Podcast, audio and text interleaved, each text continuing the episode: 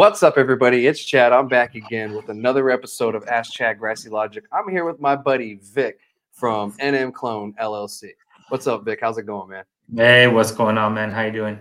I'm doing good, brother. We're here on another day. Um, I'm glad to have you here on the show. But before we do that, we got to talk about the sponsor real quick Quality Customs. Um, Koala T Kustoms has been the um, sponsor for the last month. Thank you so much. Um, quality Koala T Packaging and Customs. So th- there's two sides of it. On the Instagram side, it's Quality Customs with a K, and then the company is actually Koala T Packaging.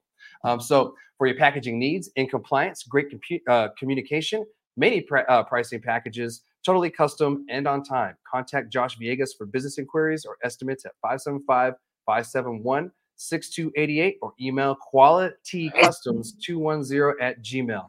There's a T in the middle of it and customs with a K. All right, guys, appreciate it. Um, so we're gonna move on. Yeah, shout out quality. So yeah, if y'all need any packaging stuff, you know, hit them up. Um, but anyway, we're gonna jump in now. We're gonna talk about my friend Vic here and his um, company called New Mexico Clone. So um, first off, you know, again, thank you so much for joining me. I mean, it's you know, unfortunate you couldn't be here in person, but you know, stuff happens and we do remote for a reason. Right, Um, right, right. Yep. Shout out technology. right. COVID kind of pushed it a little bit more for the remote stuff. So I guess that's one thing that good that came from it. Um, so first off, you know, tell everybody a little bit, bit about yourself. You know, um, let's get to know who you are, the main dude of the whole operation.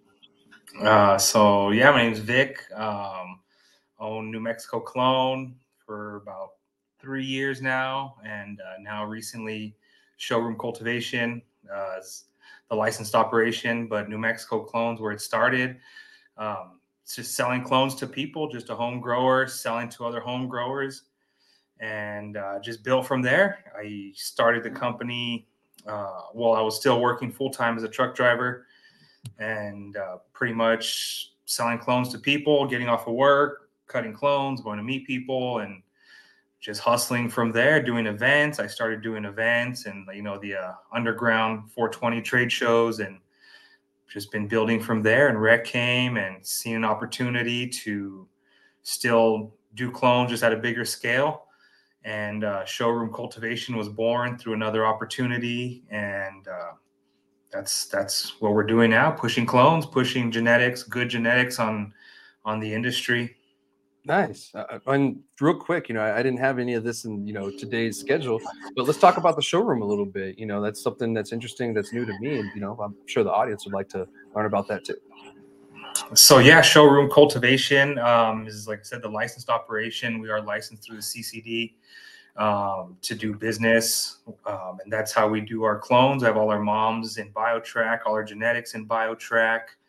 And uh, we call it showroom cultivation because uh, you know we bring people in and all the stuff that we use whether it's the nutrients the irrigation the lights uh, it's all available for purchase and it's basically like a working showroom Yeah.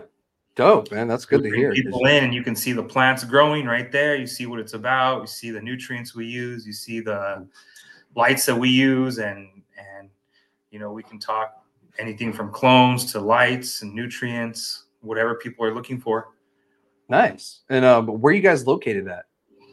uh, in albuquerque we're in albuquerque right in the middle right on the green mile in san mateo Oh, okay. Yeah, yeah. If, you guys don't know, um, Albuquerque has an area where there's you know just a lot of dispensaries, and this was the case back in medical. So it's been called the Green Mile for a long time. Um, and so yeah, that, that's where they're located. That's pretty cool. Um, which dispensary is closest to you? Um, yeah, maybe I'd say La Flor is probably one of the closest ones. Okay, I haven't been there yet. You know, there's so many new ones that I'm. It's a hard. I have All the time, and on Albuquerque, if you know anyone who doesn't live in Albuquerque and doesn't know the dispensary scene in Albuquerque, it's it's packed. There's a lot, Yeah. a lot of Oh, yeah. dispensaries.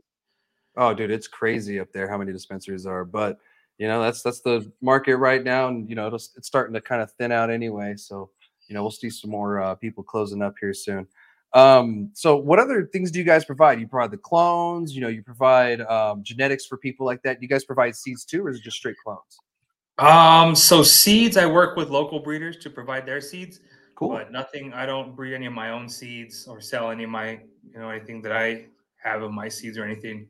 But yeah, part of what we offer is pretty much um, you know almost like turnkey type service, whatever any kind of producer would be looking for as far as seeds, genetics, uh, packaging, harvest equipment. Um, anything. We have an extensive network of, of people in the industry that we can work with. Nice. So that's pretty much, you know, anything start to finish can offer. Yeah. Yeah, that's dope, man. I mean, that's that's good to hear because you know there's certain farms out there they're they're not too sure still to this day where to get their genetics from. So you exactly. know, those were maybe new to cannabis, new to growing. Why are clones important to you know a, a big operation? Um, so genetic stability for the you know first first thing I can say if you're popping, let's say you're at a, a commercial grow and you're doing even let's say you're 200 plants and you want to pop 200 seeds, mm-hmm. uh, that's going to be 200 different genetic variations. You could get plants that grow slower, plants that yield less, plants that yield inconsistent, mm-hmm. um, as opposed to if you get 200 clones you know it's a proven plant that's been flowered. It's all consistent. You're gonna get the same flower start to finish, and uh, it's just a lot does a lot better for consistency across the board when you're operating at scale. Yeah, hundred percent. And you know, there's there's a bunch of arguments out there. You know, it's always better from seed. It's always better from clone or, or tissue culture. This and that. But to be honest, it's whatever you know your business needs as a solution like if you work better as a business with clones because you just harvest that quickly uh, exactly yeah. you know? If you're a little micro with you know maybe a couple hundred plants and you want to go from seed that might be feasible for you too as well you know? Right right. Some operations don't have the room to do mm-hmm. veg and moms and clones and and have the personnel to run that because it's I mean, at scale, if you're you're running moms and clones, it's it's a whole full time gig for a person or a couple of people.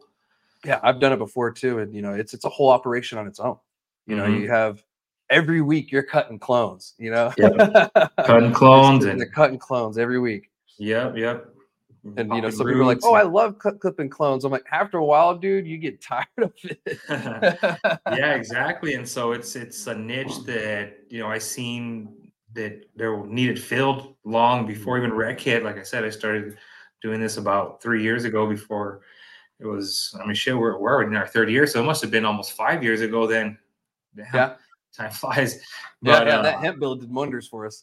I know right? Exactly. Yeah exactly. So it's it's been it's been crazy. It's been crazy. It's been been an up and down and right now we're on the up and sometimes we're on the down and it's just always pushing forward. Yeah. Uh, when's the busiest time for you guys? Is it you know coming up here soon in the spring? Yeah starting right now. Yep. Mm-hmm. february to probably June. Mm-hmm. Yeah, it's gonna be bumping got- from now to June, and so yeah. um, you know, I tell people get get a hold of me as early as possible because we're a small operation and we'll be we'll be at capacity. You know, this is our first year in operation. We'll be at capacity here pretty soon. Yeah. So yeah, that's crazy. You know, and it's a good good problem to have. Yeah, it is. And if you guys don't know, it takes a little bit to you know have a clone ready. You know, it takes more than a couple weeks you know, like they say, you know, it takes two weeks for the clone to be ready, but you have like another week of weaning them off and you know getting them transplanted if you want to do that. That's another exactly. Process. You know, like from plug to soil, that's a whole process. You know that, that takes right. time and that takes labor. Um, so right. yeah, it t- does take a little bit of time. So yeah, the earlier the better, especially if you're a farm and an operation needing a lot of plants. The earlier you can tell the guys, the more chances you are going to have better selection of genetics and better plants and everything because you know stuff happens towards the end yeah. or whatever. Come come April or May, you know, people ready to go outside at the end of May. Here in Albuquerque, we go outside at the end of May, and um, you know, at that time, it's just going to be whatever's rooted and available at the time. There's not going to be like, hey, can I put in an order? Can I put in an order? And no, it's we happen to have a hundred if you want these. Yeah, yeah and it's like you know no selection of genetics whatever it's what you got it's what we got you know other than that we're we're maxed yeah so you know keep that in mind y'all you know the clones they're going to be easier to find as the industry goes on but you still need to mm. think ahead of time you know even Absolutely. with the availability i mean it's like when you go to tractor supply and you're looking for chickens you know like you're not going to yeah. go you know towards the end of the season and think you're going to find a lot of chickens you know so. yeah you'll, you'll find little stragglers yeah, yeah, yeah. Little straggler ones, just little little ones that may give you something. Who knows? Um, so, I, and I know we're going to get this question off camera, and you know, after the show, and you know, just to avoid that, can you clone a mature or flowering plant? So uh, technically, yes. I guess the answer is yes. You can do it. Mhm. Um, it's not recommended. Um, the success rate is is not very high. I've never done it successfully. I've tried it maybe three times, never successfully. So it's similar process. You know, once you you let's say you didn't clone a, a specific pheno that you wanted to keep, and oh shit, now I gotta take some clones and flower. You know, the same process. You would take your clone, you know, six to eight inches, put it under the dome, do uh, put it back to your veg uh, veg lighting, 18 and six, and uh, it'll go through a, a rooting process and then a re-veg process, and then if if it all works out and it survives, you're looking at maybe four to six weeks. Yeah. down the line. Yeah, and it, it takes significantly longer for Yeah, way longer. Yeah, but yeah. it is it is possible. I, I Yeah. I can't say it isn't. You know, people have done it. I have seen it done. It just I've have never done it myself. I, I've done it a couple times and it takes forever. Only because I messed up and I didn't take the proper clones. I was like, oh shit, I skipped one. So Yeah, and to go back once a flower, you know, no, damn it, you know, and I've done that a couple times, but I tried to avoid that situation because you are you're stuck with that situation where you got a clone, it takes forever, then it has to re-veg, and then it grows all funky, and then yeah. The whole single leaf and like looks yeah, like the whole single leaf thing. Yeah, it looks wild as shit. And then you have to worry about the the dead flower or you know dead bud that's left over that's gonna you know start rotting out.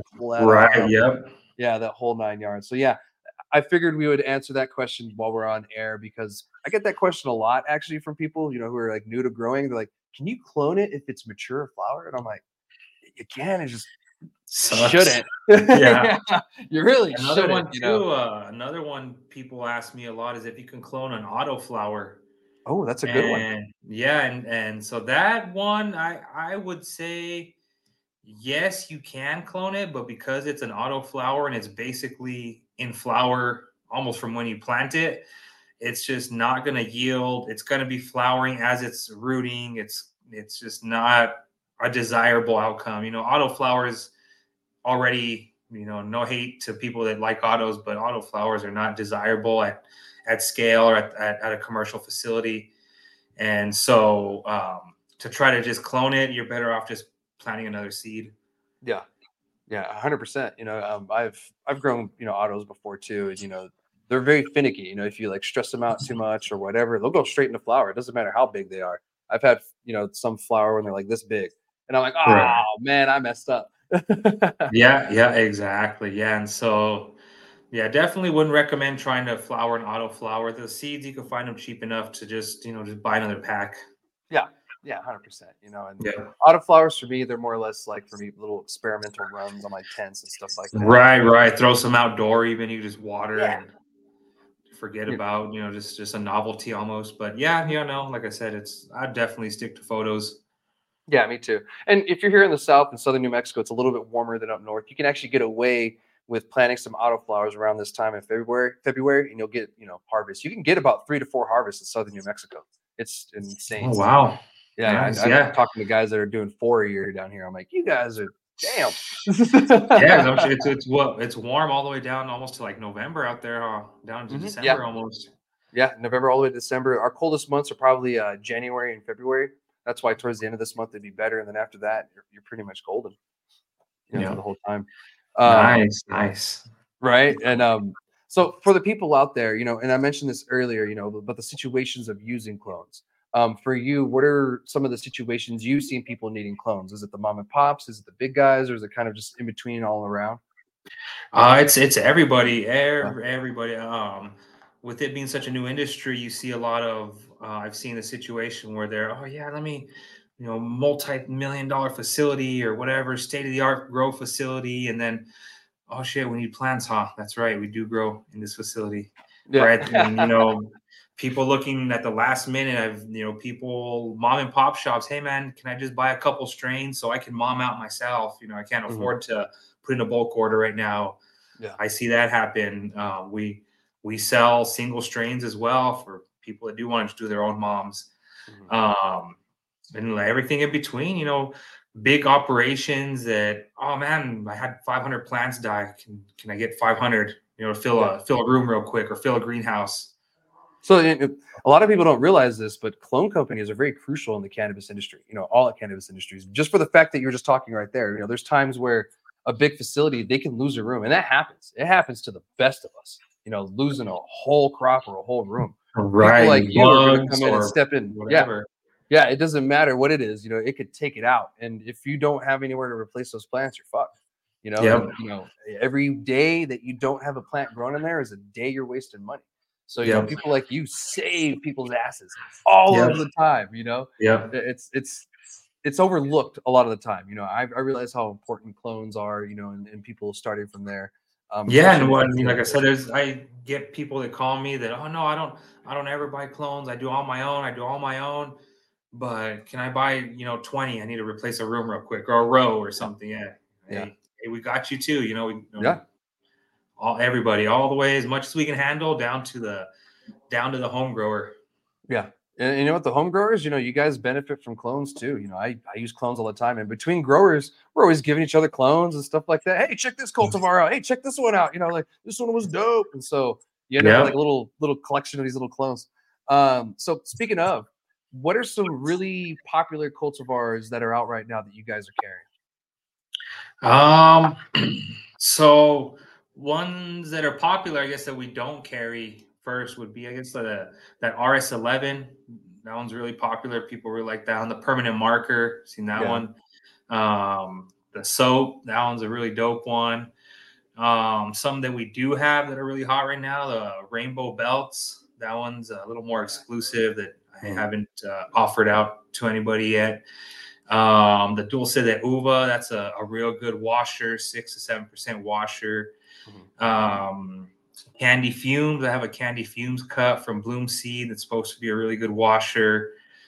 Um, shit, man, off the top of my head, there's just there's always so many, it's so changing. Um, a lot of the breaths, like I got like a really good meat breath cut, a garlic breath cut Okay. uh, the GMO cut. I mean, Mhm. they're just they're just so many. I popped some seeds. I got a lot of seeds going right now. Some local stuff from uh, the local homie here, Eric of Beach Tree Seeds.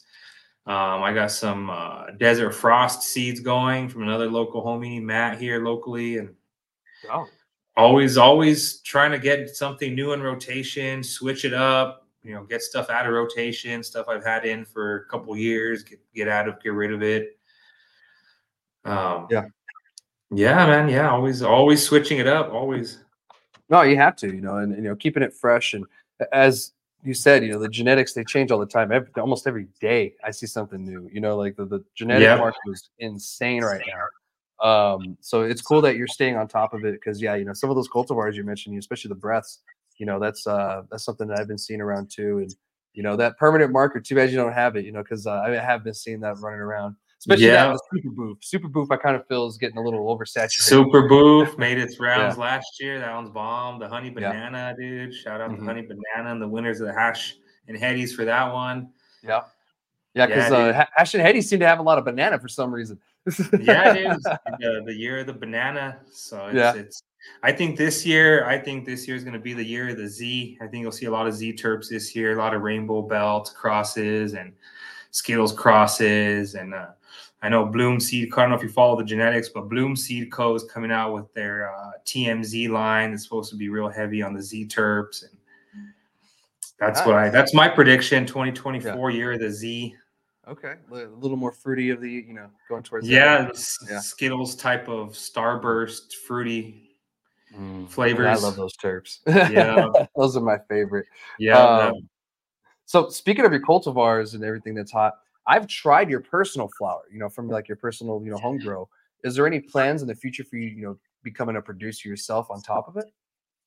Um, yeah, well, so with the showroom with showroom cultivation, we'll uh, we'll be flowering and we'll be focusing mainly though on fresh frozen. We'll be freezing all our harvest and selling it to manufacturers or doing splits for rosin. And so that's uh, how we'll enter the market as far as consumer products on the shelf.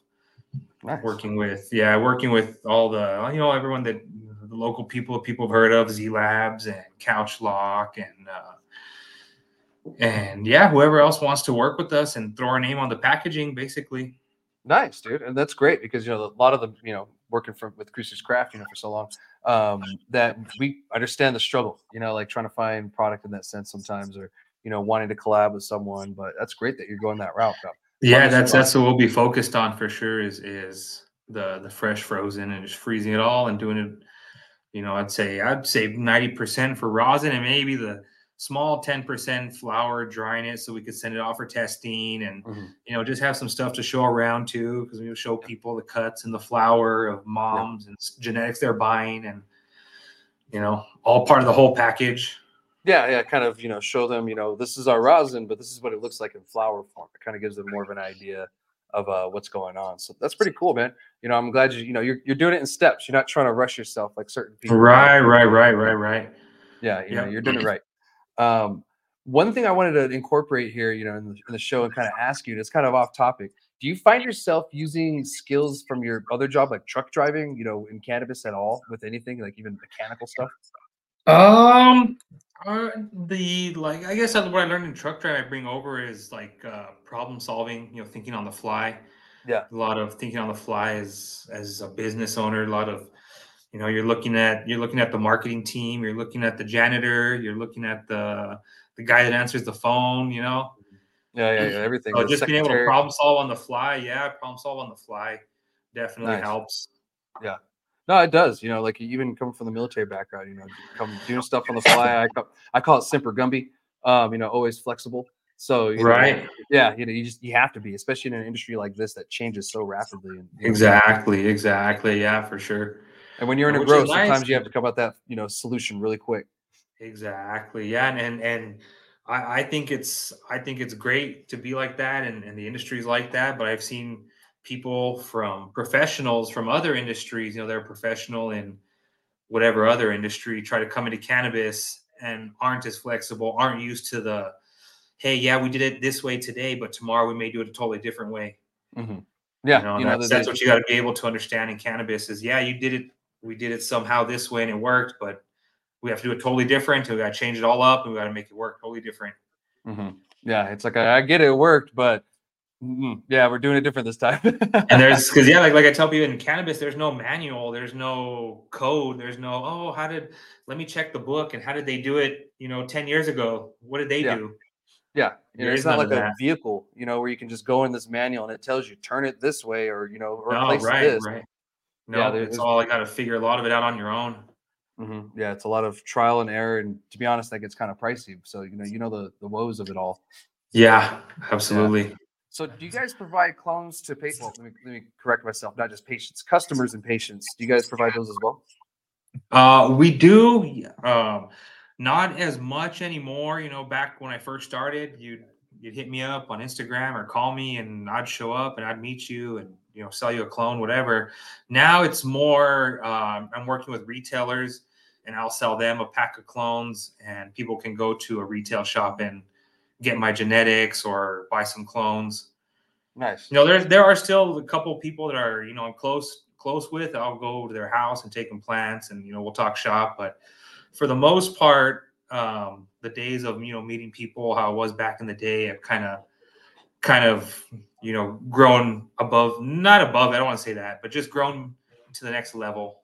Yeah. You, you get a little too busy to do stuff like that you know? Exactly exactly yeah, yeah.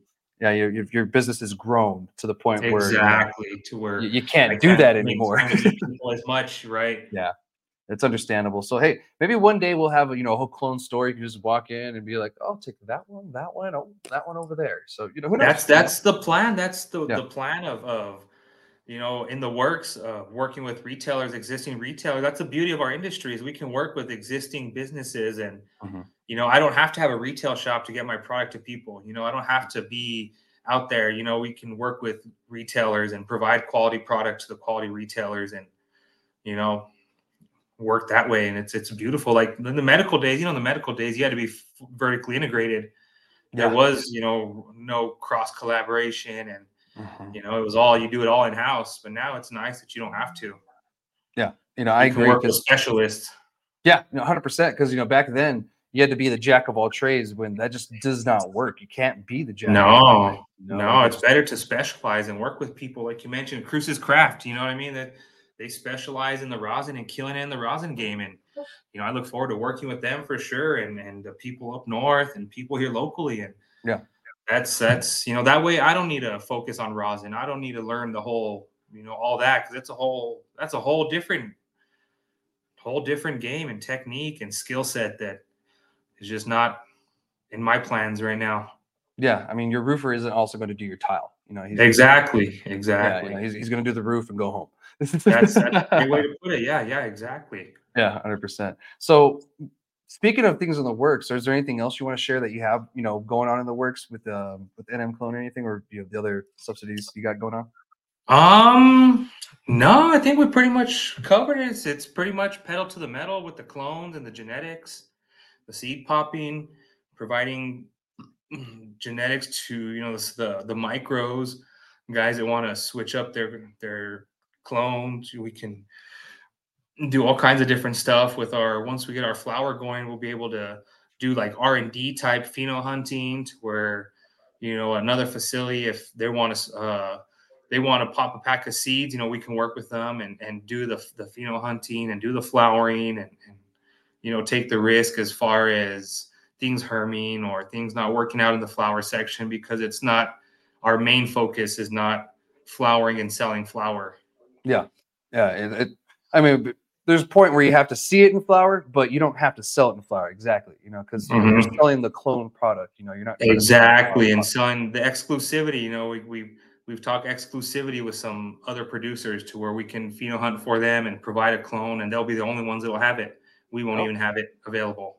That's cool. And that's good to hear because you know there's certain people, like I said, they just don't have the expertise or they don't have the space or they just can't. You know, it's easier for them to go out to someone like you and you know get that taken care of. Right, so, right, right. I'm, I'm, glad. Here's one thing that I thought of earlier, and this is something that I brought up for many years, and it's kind of been a, a little weird thing that I've hoped happened. Do you guys ever have plans of doing maybe like a ready to flower plant to take home for customers in the in the future? Of course, you know, like a little 24 inch plant, this veg, sell it out the door, 200 bucks, and they take it home and flower it. I see it for more or less the people that are like getting into growing.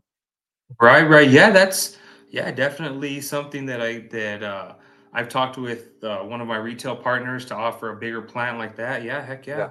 Maybe yeah, even just like a seasonal thing, you know. Yeah, you know, like hey, uh get ready for the 24, 36 inch, you know, maybe ex moms, former moms, you know, that were getting out of rotation Mm-hmm. You know, a nice good idea. plant that's ready to rock. Yeah, definitely. Yeah, heck yeah. You know, something like that. Would purpose. Be, yeah, something like that would be, like I said, seasonal, not necessarily something on always available. But yeah, no, definitely. I've been asked for uh, bigger plants and former moms and mm-hmm. big, you know, teens. We call them teens in the industry. You know, big 18 to 24 inch plants, basically ready to transplant and flower. Yeah, yeah, and it, I think it'd be great for the person homegrown at you know whatever in the backyard or maybe in a tent.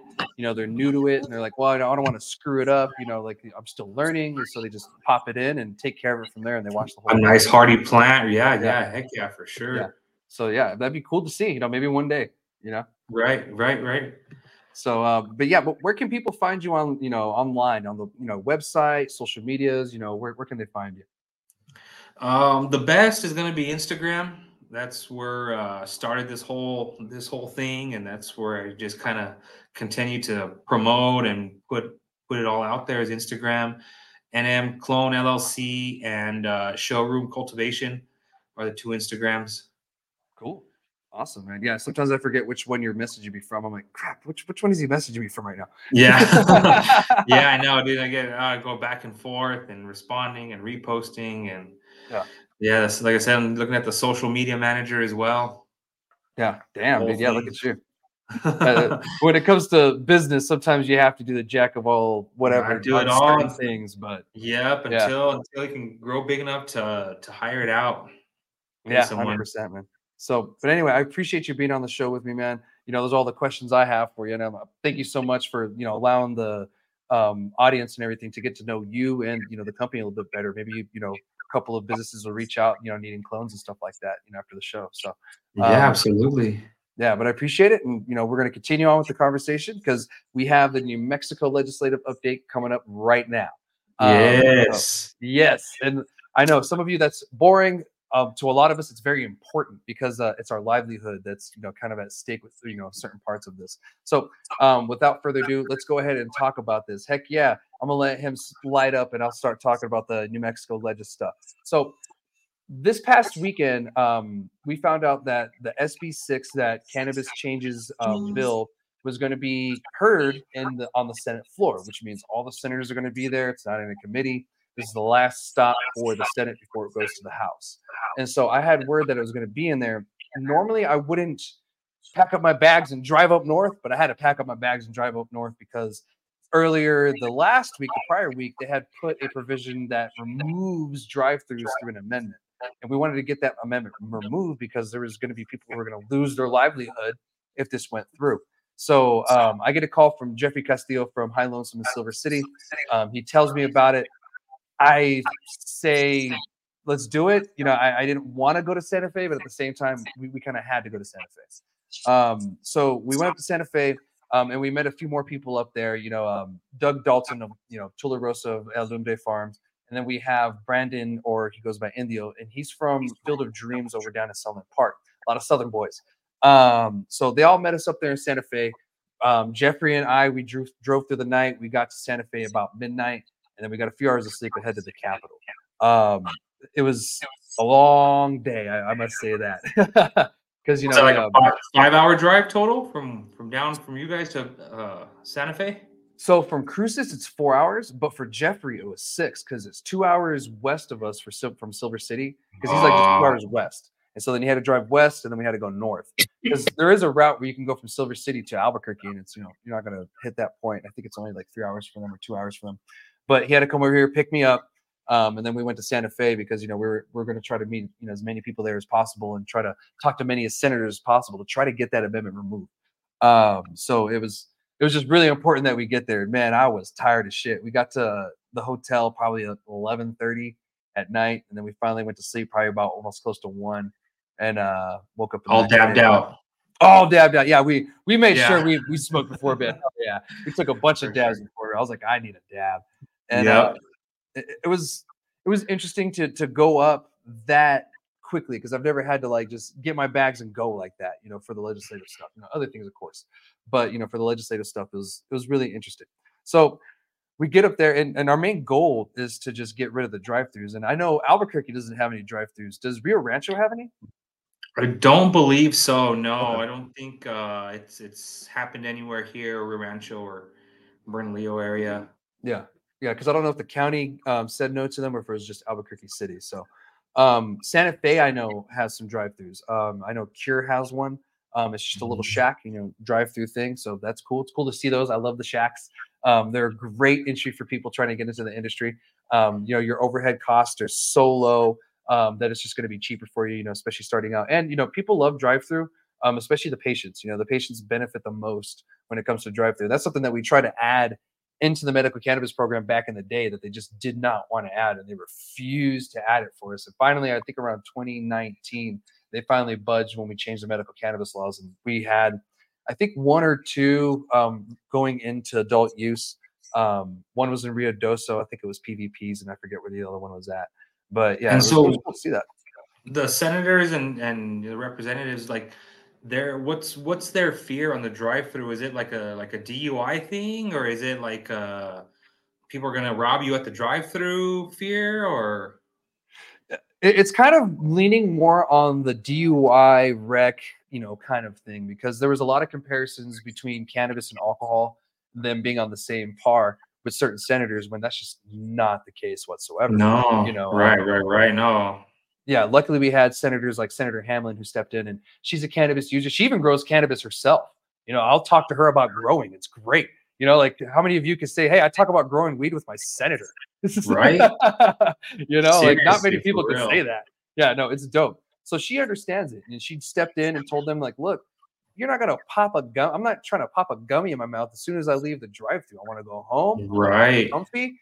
You know, I want to make sure I'm somewhere that I'm, you know, can go to sleep." She's like, "I You want want to to be away? relax." Yeah, you want to Yeah. be chilling. Yeah, then and okay, I could see where they can think like, oh yeah, it's it's it's like alcohol where you're gonna you're gonna buy your meds and you're gonna take a shot or take your gummy as soon as you in the parking lot and yeah it's Uh, and- nothing like that i don't like i've never even like considered people in drive-throughs wanting to do that the only time I could see someone getting into their bag is to ensure that the amount they got was the correct amount. Like that's the only time like I would like if I got an ounce, I want to make sure that I got the proper amount of containers because if not, I'm there already and they can fix it.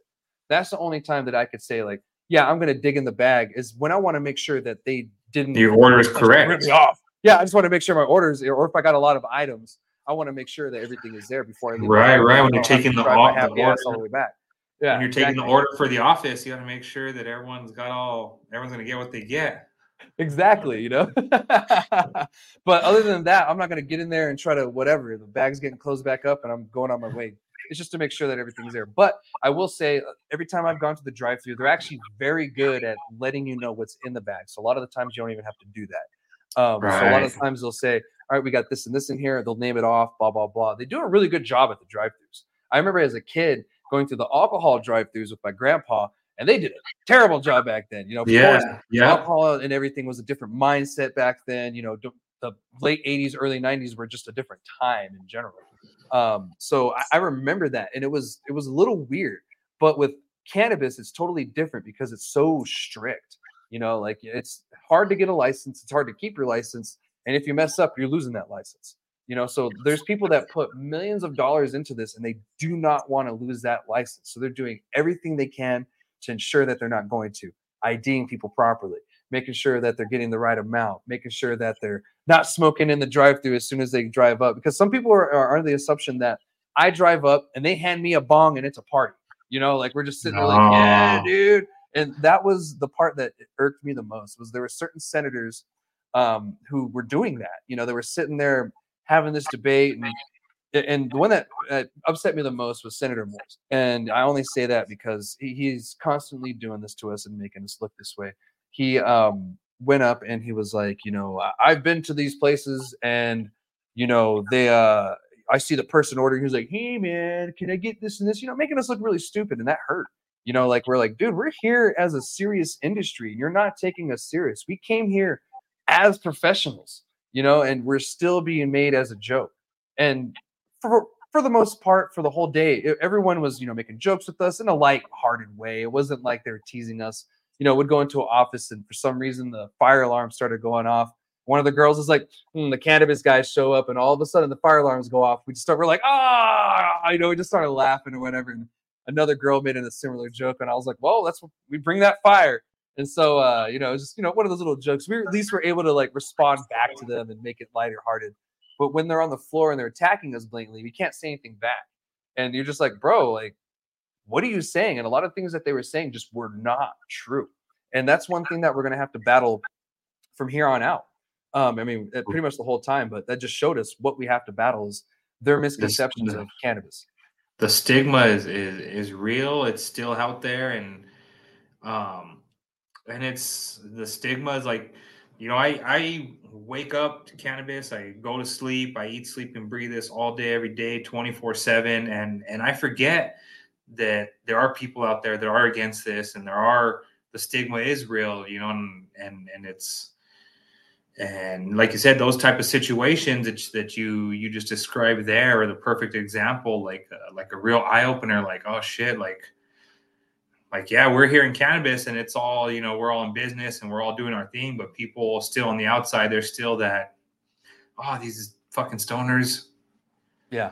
Yeah. Like, oh, those stupid. And like, I, I experienced that myself. I talked about it, you know, the prior episode. I'll let you guys watch that so you can figure it out. Um, but someone pretty much told me to stop rolling a joint because it stunk. And, you know, there's legislators here. And I'm like, dude, the legislators should be happy I'm doing this. They're the ones and all of them drinking a glass of wine or a Yeah. beer huh? Yeah. Everyone was drinking. I was, I was like, you got to be kidding me. Come on. And to be, what's Oh, funny is I wanted to update that. Huh? Judge, judging you with Yeah. the with the beer in their hand a glass of wine Yeah. Alcohol in their breath over here oh, deep. judging me. Yeah. I was like, I don't like the way your breath smells. Can you not talk to me? yeah. right yeah exactly you know, it's, yeah. it's You know? no Like- different it's, it's it's it's the stigma is is real and it's ongoing battle for sure absolutely A- and it's up to us as a as an industry and a community to slowly kill that stigma and it is it's dying um, one of the senators I talked to, you know, it was really relieving because you know he was um, around that time, and it told me the fact that he actually does support the cannabis industry. He told me, you know, we get these baskets, you know, up here and this and that during you know Christmas week and stuff. He said, I want to see cannabis in there. He straight up told us that on the floor we are talking. He said, I don't know where all the cannabis companies were, but you know, he had everything there except cannabis, and I want to see more of that. I want to see cannabis oh. at the Capitol stuff. I want to see you guys here showing it to us and cap and kill the stigma. He said the only way we're going to kill the stigma is to make it normal. He said, put weed in the baskets for God's sakes. I was like, yeah, we're like, yeah, right, yeah, heck yeah. Shout out to Senator Soules. You know, he gets it. You know, he's actually our representative down here in the South. You know, one of them. Let's give so away some Puffcos to the senators. let's do it. You know, all we got to do is just uh, set it up. I told him I was like, well, all I got to do is make a couple of calls and it's done. So right, uh, yeah. So for the industry guys, this next year, you know, this, this next legislative session, let's all get together and let's, you know, do some basket stuff for the legislators. Let's show them what cannabis New Mexico has. Because right. the only way we're going to kill this stigma, like it is with alcohol, because all of them are over there drinking anyway, um, is to just show it to them. You know, we'll give them a jar of doobies, some edibles, maybe some salves and stuff like that. We'll drop right. off some CBD. We don't need anybody greening out, um, you know, to, to help everybody out a little bit. But, you know, I think it's a good idea for us to do something like that. And, you know, to be honest, the senator told he said that he wanted it. So, you know, well, who am I to Right, right. Yeah. So gummies are always, always a good, uh, you know, beginner consumption for, for people that don't, don't consume or have never consumed. The gummies yeah. are perfect. Yeah, I agree. You know, and yep. especially the lower dosage gummies that are lower. Yep, those five that. milligrams. Those they have those. I don't know if you've seen those joy bombs that they have now. They're yes. like little Skittles. They're like well, like yes three mils or two milligrams each. Yeah, those are my yep. favorite. I love them because you can sit there, you can have a little handful, and you're not going to pass out. No. yeah, you're going to see the senators watch. They'll be there on the floor here in a couple years, popping the joy bombs there on the floor. Right, sitting there. Oh, this session's going a while. Mm. Oh, yeah. Yeah. So yep. yeah, we'll, we'll, we'll see. It. It's it's going to take time for it to be normalized. But you know, the issues that we're seeing here, especially with SB6 and HB 128, and I'll talk about the, you know the numbers and what they mean in a second. Um, so SB6 is the Senate bill. That's the the cannabis changes bill, and that's the reason why we went up there in the first place. You know, because we wanted to ensure that it passed, and we wanted to ensure that the drive-throughs got removed. We were also there for HB 128. Now, HB 128 is the House bill version of almost the exact same bill that I was just talking about. It's the sister version. However, HB 128 has the increase for micros from 200 plants to 500 plants.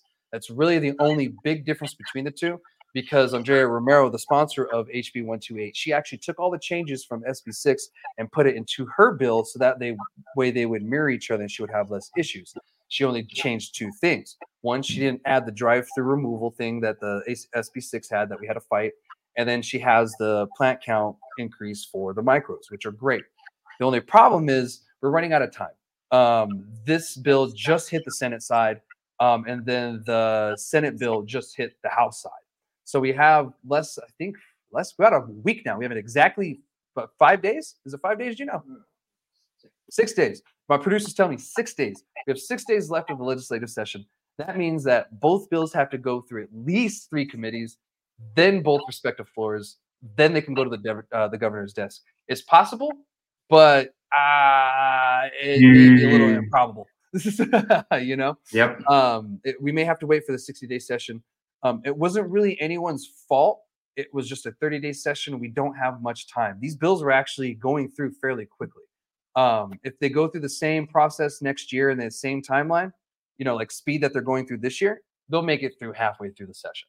You know, it'll it'll be quick. However, there's a lot of stuff that we need to fight and we need as an industry to come together and tell the legislators what we want because stuff like this happens because the lack of our input and that's why i'm doing these town halls and everything around the state so that way we can get this input and finally get it to the legislators and they know exactly what we need and what we want because it's coming directly from us so i want right, to give a right, shout right. out to um, senator hamlin she was huge on the, the senate floor and on her support she helped us the whole day we were there. I ran up and you know chased her down. I was like, Senator Hamlin, you know, because you know we had to talk to her and everything, and you know somehow we ended up on the Senate floor. We talked to Senator Hemphill from Silver City. She was a pivotal vote on the you know the removal for drive-throughs because um, her son is actually in a wheelchair and he benefits from the cannabis drive-throughs medicinally. So it was a patient access issue, more or less just a Mm. stoner, you know, consumer issue. And let's let's let's be honest here. Everybody that uses cannabis usually uses it for some kind of medicinal purpose anyway, even if you're enjoying it somehow. Um, you know, it's, it's some kind of medicinal thing. I use it, you know, someone that tells me I use it to de-stress when I get home. That's medicinal. I use it because when I get home from work, my back hurts. That's medicinal. You know, I'm a little stressed out for this and this, so I smoke it. That's medicinal. You know, like I'm it's, stressed out being on this podcast. that's medicinal. By the way, you're doing a good job, Vic. You're, you're doing great, man. Uh, Um, I wanted to add like a just a little side note, you know, for maybe you know anyone that's listening that doesn't kind of understand the like how cannabis rules and laws work um, pertaining to what you said the plant count for micros. Um, the micro plant count is written in law at 200, whereas the big license plant count is not written in law. It's only written in the rules. So when it's written in the rules and provisions, it's a process that can be changed at any time during the year. It doesn't have to go through this legislative session. Whereas changing the plant count for micros is written in the law and it has to go through this whole legislative process to get changed from 200 to 500. Where if the big guys want to change it from 10,000 to 20,000, they just got to lobby and push a CCD and you know the, the and change the, 20,000 the rules. Yeah, and the twenty thousand that we have now, that was an emergency rule. It was supposed to be, I think, ten. Um, so you know, we only have twenty thousand on an emergency rule that was then put into place. But now they're starting to see that ah, maybe a little too many plants. So we might see that get put back because there were talks of, you know, why don't we just allow the CCD to have the power to increase or decrease both? Because Right, the way that exactly. I don't know why they put micro plant count in the rules. I mean, I'm sorry, in the law and not plant count for the bigger licenses in the law is is beyond I- me. You know, I mean, look look at what we got to go through to go from 200 to 500. You Yeah. know, when the other one they they can double it on emergency rule. Yeah. And, and then, you know, the, they're saying that, you know, oh, well, you can just, you know, ask for more, this and that, and you could apply. Well, that's more documentation. That's more money. That's more time and everything above. Going against the whole the whole uh idea of a micro. You and, what you know, I I've had arguments of people actually online and, and a lot of growers st- telling me that, you know, anything over 200 isn't micro anymore. Because with the data that we're collecting, um, a lot of the micros are asking for 1,000 plants to, you know, possibly 2,000. 2,000 to me is kind of pushing it. Um, I'm kind of, I'm remaining neutral on this, um, you know, because I, we're still collecting data. But, you know, from just from the horse's mouth of most of the people in the industry, it seems 500 to 1,000 seems to be like a little sweet spot of where they need because people are like, well, you know, anything more than 200 isn't craft anymore, blah, blah, blah. I'm like, of course it's crafted. I mean, 500 to from 200, you know, that's not that much more area that you're getting, but, you know, you get more variety. You know, you're not Right. putting in thousands of thousands of plants. You know, you're just getting a couple hundred more. Um, and that just allows you a little bit more variety because, you know, a micro business is a starting out area and then you want to move up from there. And there's people that have done that already. You know, there's people that went from the 200 and now they have 1500. Um, so that's possible. But um, after you get to a certain amount of number of plants, you start paying a five dollar tax fee per plant, and that doesn't matter if you're growing the plant, if it's dead or whatever. You paid the tax on it. So that's something that people are trying to avoid, but also the legislature is trying to say, well, they're skipping the tax, blah blah blah. To me, that tax is bullshit um, because we shouldn't be overtaxing the industry because in the end, that goes to the consumer, which then makes the product more expensive, which then also promotes the traditional market coming back. So that's my thing about you know plant tax and where I'm bothered on it and everything. How do you how do you feel about the plant tax? Um, my two cents is I'm not opposed to like okay, keeping micros, uh, getting micros up to 500, but saying okay, we're gonna add a plant tax for over 200 of you know whatever half of the main licenses. They play five five bucks a plant. Micros will be taxed 250 a plant for anything Yeah. over 200. Yeah. And that's how it's You know, actually that's- supposed to be. Yeah, like you know we're That that's fair. You know what I Yeah. mean? That's you know they're still getting their tax. Mhm. If you want more plants, you got to pay for them, which is totally fair. Yeah. You know, and and and then as far as plant count, I think micro should be allowed ten percent of whatever the max of big license can have. So if they up the max of big license to to two, 20,000, that automatically bumps micros up to 2,000. Yeah. Or if they down to ten thousand, then we get a thousand. Yeah, and that's something like that was proposed. With, yeah, proposed to them up up in north. We, we talked about that, and they didn't seem to like it. But this is why we need to come together as an industry to figure out what will work and what we all actually need. Um, so it's good that you're, you're speaking about this. You, you, know, you're very open about you know what you think we need. Because yeah, I remember the 10% thing. Uh, we all talked about it last year. It's a great idea. My only problem with that is if they ever drop it, that means our plant count drops too. So like we're kind of stuck, you know, with them. Anything that happens to them happens to us, and that would be my only issue with that other than that, I love that idea because you know anytime they raise it for them, um, it gets just automatic raise for us. Yeah. You know, micros. You know, without having to do anything extra, any extra legislation. Mm-hmm. Base no all micro plant counts. Yeah, percent of what the maximum plant count is. You know, a fifty percent discount off of your plant tax over from 200 to the max and you know i think it would work for people and i think it would you know be honor the whole micro idea of micro and keeping it you know affordable and barriers to entry a little cheaper than than the big big boys big players. Yeah 100% because you know those those guys have the money to pay for those plant taxes. Um, and right. if you guys didn't know the plant tax is actually up to $50 so the ccd actually decided $5 was good enough because they can charge up to $50 per plant which that's that's crazy. I ah. I thought that when we passed the bill, I said, "Whoa, what are we what are we doing with fifty dollars a plant? That's crazy." And like usually, you know, the government tries to tax you the most, but luckily they were like, "No, fifty dollars is way too much per plant. Like, who's going to be able to afford that?" You know, so it's a shitload. yeah, it's a shitload of money. You know, you're you're spending a lot of money, you know, just on a plant tax at a fifty buck rate. So I think they realize that if they do fifty dollars, it's going to deter a lot of people from getting in the industry. Uh, my only worry is that that could change at any time, and if they want to, they can raise it to fifty dollars to kind of do whatever.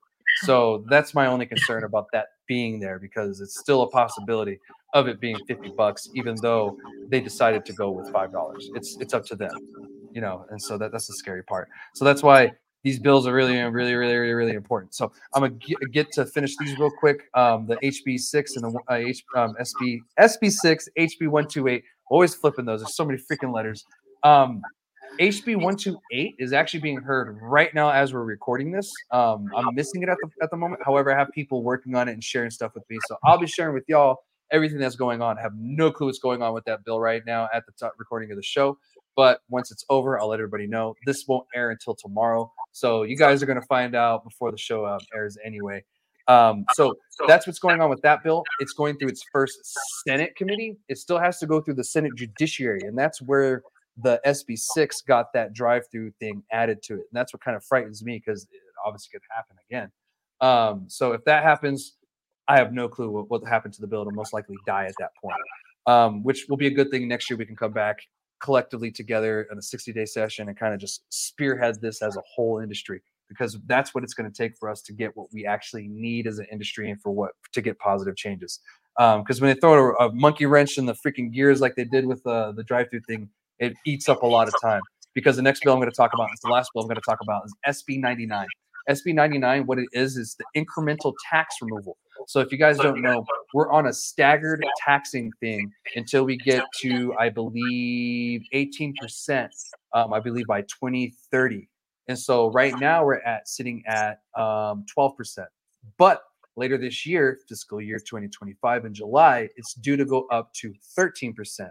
Then every year it goes up 1% until we reach that um, point of 18%, which, to, in my opinion, that will kill our industry um, and lead people to go back to the traditional market because we're at a threshold in New Mexico of where what we can afford in taxes. And 20%, if we go any higher, New Mexicans can't afford it anymore. Even at that at that 1% at 21%, you're going to start seeing people go back to the traditional market because they know now that the taxes are just going to go up from there. It's never going to go down or stay the same.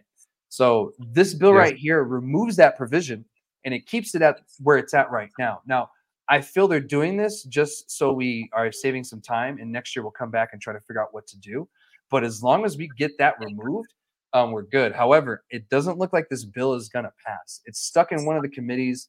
Um, I believe it's the Senate Finance Committee. Um, I believe that's where it's at. But unfortunately, it's stuck in there. I don't know what's going on. Um, the ranking member of that committee, for some reason, hasn't put it on the scheduling. Don't know why. Don't know the reasoning. I just know it's not there. Um, so to me, out of all of the bills, this one is the one that needed to pass. However, we needed to fight that drive-through thing because that's not going away.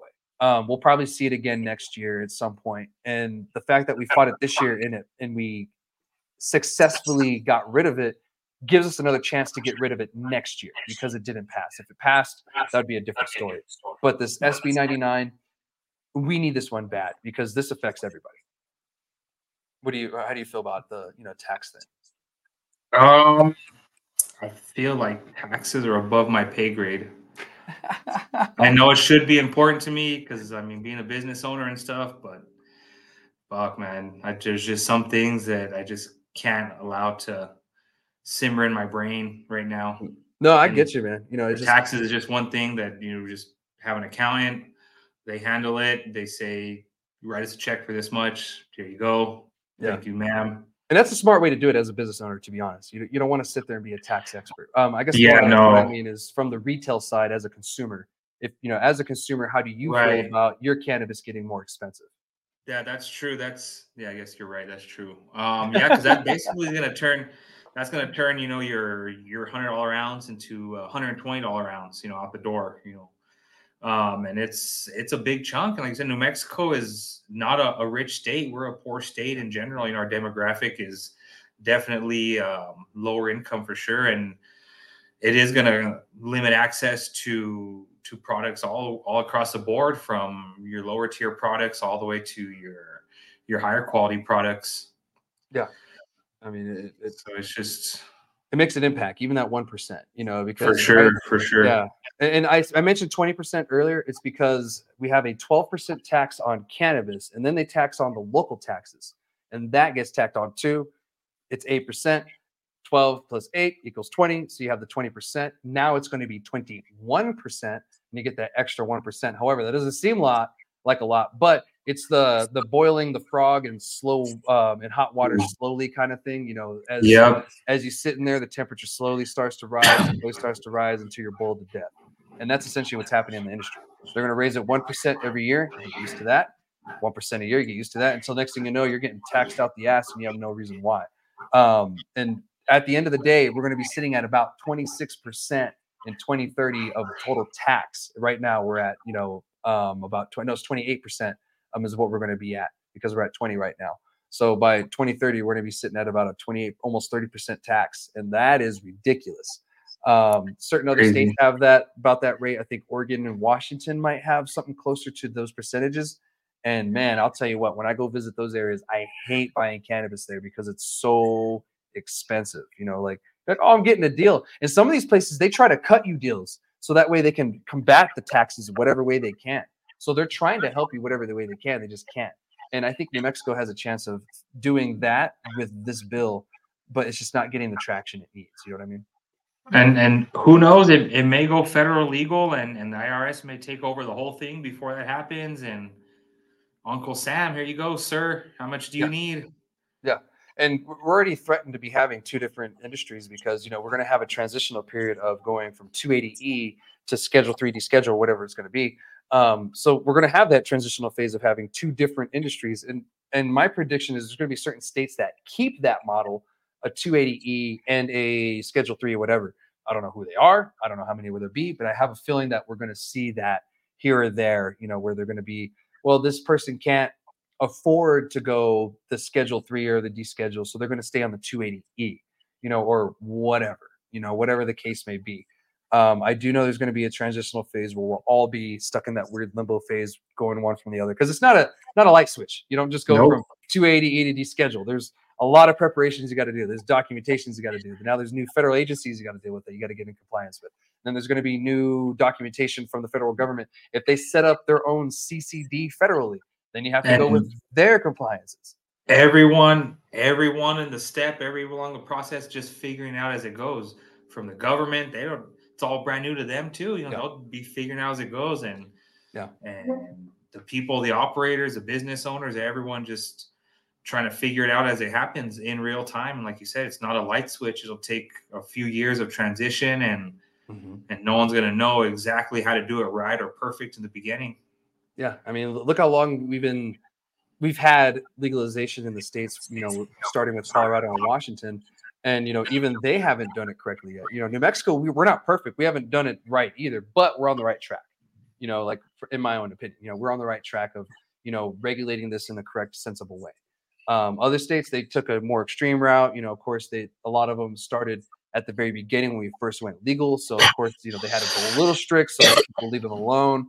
You know, I, I get it, but you know, we're still figuring this out and we're going to be figuring the taxes thing out. And this right here would help us. You're, you're correct because if we go federally legal, this would not having this would screw us because now we got to pay even more taxes because then you got a federal tax tacked onto that sales tax, et cetera, et cetera, et cetera. Because there, I think I heard last year somewhere the federal government wanted somewhere around four percent from the industry. So that means right now, if that were the case, our tax would be 24%. And then we're adding a percentage till we get almost to 30%. So, you know, you, you have to keep those in mind. So yeah, it, it, then you start taxing all these freaking, you added all these freaking taxes and it's crazy. So that's why something like the SB 99 is so important, guys. And that's why when we see bills like this, we need to push them. But, you know, we can only do so much when it comes down to being stuck somewhere like in a committee or something. You know, what we can do is contact your representatives if you want it to be heard or whatever that's your best route. Figure out which com- which committee it's in figure out who the ranking member is maybe give their office a call and say hey you know i'm so and so you know i'm a rep- i'm a constituent from down here. He's not directly my representative but i'm calling about a bill certain bill that's in his committee. Um or they he she whoever. Um you know, if they could, you know, hear this bill, it would, you know, benefit whatever, et cetera, et cetera. You know, and then the more people that calls, maybe the more more chances we get it of getting heard. So if that's the case for SB six, you know, um, SB ninety nine, excuse me, um, we should do that. I already did that today. So if you guys want to hit me up, I will um, help you out there. You know, there's there's a lot of stuff that goes on to the legislative process, even the website. If you get confused, I'll try to help you out. So that way you know in the future how to do it. Because if you you know, show a man how to fish, he's going to fish for the rest of his life versus just getting a fish. You're going to feed him for one day. Um, so if you guys know how to do it, you can do this for the rest of your lives. But anyway, that's all I have for this week and for this episode. I wanted to update you guys on those um, those bills. Vic, thank you so much for the conversations, man. Um, you know, it was great getting to know your business a little bit more, what you have going on, and you know, getting the audience to know you. You know, I I know you, but you know, the audience may not know you who you are. So it's great. And a lot of the times they just see the business, they don't see the face behind the business. So it's great that you know you came on with me and you know you, you shared your story. So thank you so much. Yeah, yeah, heck yeah, man. Uh, I just want to let you know too. Appreciate you having me on here, and I know we've been kind of hit and miss, trying to get on, trying to get on, and finally got it all lined out, dude. And um, whenever you're in town, you and uh, if you come with Josh or from Cruces Craft or you know whoever you come with, you guys are more than welcome to come to the grow and check it out and talk shop. Nice. Yeah, I appreciate it, man. I'll, take you up on that because I love going to check out grows, man. And you know, love checking out some good fire, especially when you get to that drying room. You're like, oh yeah, there it is. Yeah. yep. yeah. So yeah, sure. but before we drop off, I want to thank our sponsor, Koala T uh, Packaging, for uh, sponsoring this episode. Um, thank you so much. Um, again, they are here for your packaging needs and compliance. They have great communication. They have many packaging prices. They're totally custom and they're on time. Again, if you want, call uh, contact Josh Villegas um, at 575 571 6288, or you can email them at koala, the letter T, customs with a K, 210 at gmail.com. And you can find them at Quality Customs um, on Instagram as well, spelled the same way as the email. Um, so make sure you guys follow, like, subscribe, whatever you got to do to make sure you don't miss an update because I'm going to be updating all y'all during the legislative process. So I will see you guys next week and make sure y'all do that. And I will see y'all here. All right.